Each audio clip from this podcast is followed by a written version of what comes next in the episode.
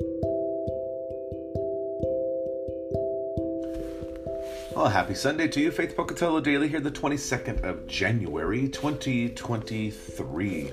Um, now, we're looking at this idea of repentance this week, and often, you know, we find that repentance seems so negative. I want us to, to shift that a little bit and go, repentance is a gift from the Lord. Repentance is something that gets us aligned with God. It's not something to make us feel bad, it's something to, to help us go, oh, my attention should be on Christ and not on myself and not my failings, but the forgiveness of sins that He has given me and his righteousness.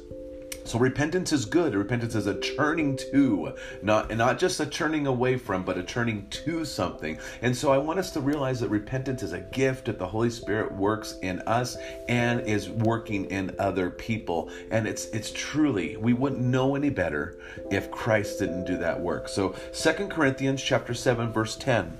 For godly grief produces a repentance that leads to salvation without regret whereas worldly grief produces death. This is a problem we have in our world. People are grieved by their own actions, they're grieved by the brokenness of this world. And if they don't look to God, if they don't see it as a, a gateway to salvation that will give you guilt free, they find themselves being overburdened and under this, this weight they cannot lift off, and it leads to death. And that's where we get the opportunity to, to share with those hey, God has lifted did this for you. Jesus has done the work. And so, yeah, you feel bad. I get that. It, and you have regrets, but don't you want to be reconciled to God? Because that's the deepest regret is that you have been in rebellion to a holy God and you have rejected Him.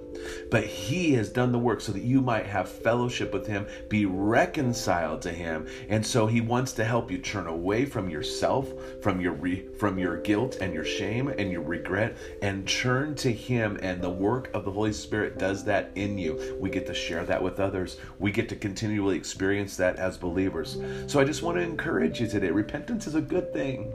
It's the rhythm of the believer. So may God richly bless your day. Enjoy Jesus. Go and share life.